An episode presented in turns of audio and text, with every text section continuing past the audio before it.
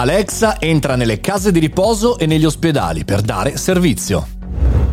Buongiorno e bentornati al Caffettino Podcast, sono Mario Moroni e non vedo l'ora di chiacchierare anche con voi davanti alla macchinetta del caffè, anche oggi, perché insomma il caffettino va avanti, la vita va avanti, il tempo va avanti, anche la tecnologia cerca di rincorrere il tempo e di essere utile. Alexa, oggi vi parlo di questo, ha lanciato un test in alcune case di riposo per assistere al meglio gli ospiti. Quando si parla di tecnologia utile ci dimentichiamo spesso come in realtà oltre che a casa nostra ci sono un sacco di posti dove può e deve essere utile la tecnologia e la scienza in generale, l'abbiamo visto anche con lo sviluppo veloce dei vaccini per quanto riguarda l'emergenza Covid. Alexa, lo abbiamo a casa un po' tutti, lo utilizziamo spesso anche per compiti banali, no? Mettimi il timer per la pasta, ricordami questo, metti la musica eccetera eccetera, però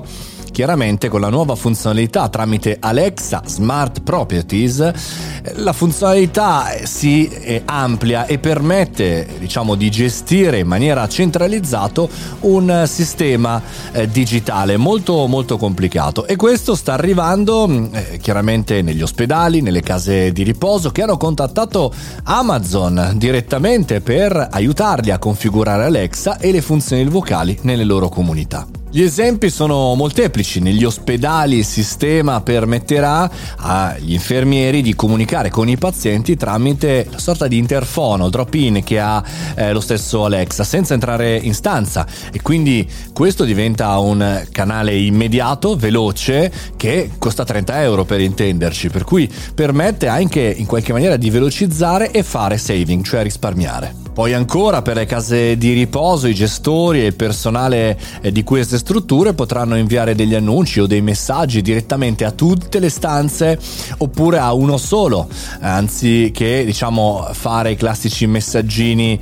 di persona, e poi ancora le stesse case di riposo hanno messo a disposizione questi dispositivi eco per chiamare i propri familiari, per cui sfruttando anche la tecnologia per avere della privacy perlomeno e per avere un contatto diretto, quindi senza utilizzare un cellulare che poi si perde, non si trova, invece è lì ed è disponibile per tutti. Questo è uno dei casi di situazioni positive in cui la sperimentazione è stata fatta pre e durante soprattutto la pandemia più intensa, ed è uno dei punti positivi su cui secondo me è bello, è il sole in questa giornata in cui la tecnologia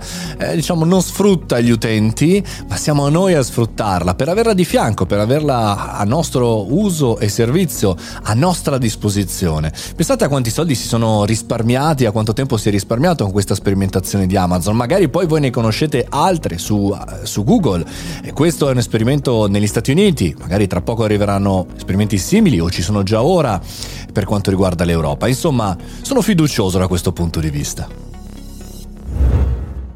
Se ne avete qualcuno scrivetemelo sul canale Telegram Mario Moroni Canale, da lì accedete al gruppo e chiacchierate direttamente con me e con gli altri matti del nostro mondo digitale. Mariomoroni.it, se non mi conoscete, volete scoprire cosa faccio per lavorare, per vivere, per tutta la mia vita, altrimenti ci sentiamo qui alla prossima puntata del Caffettino Podcast. Io sono Mario Moroni e vi auguro una buona giornata.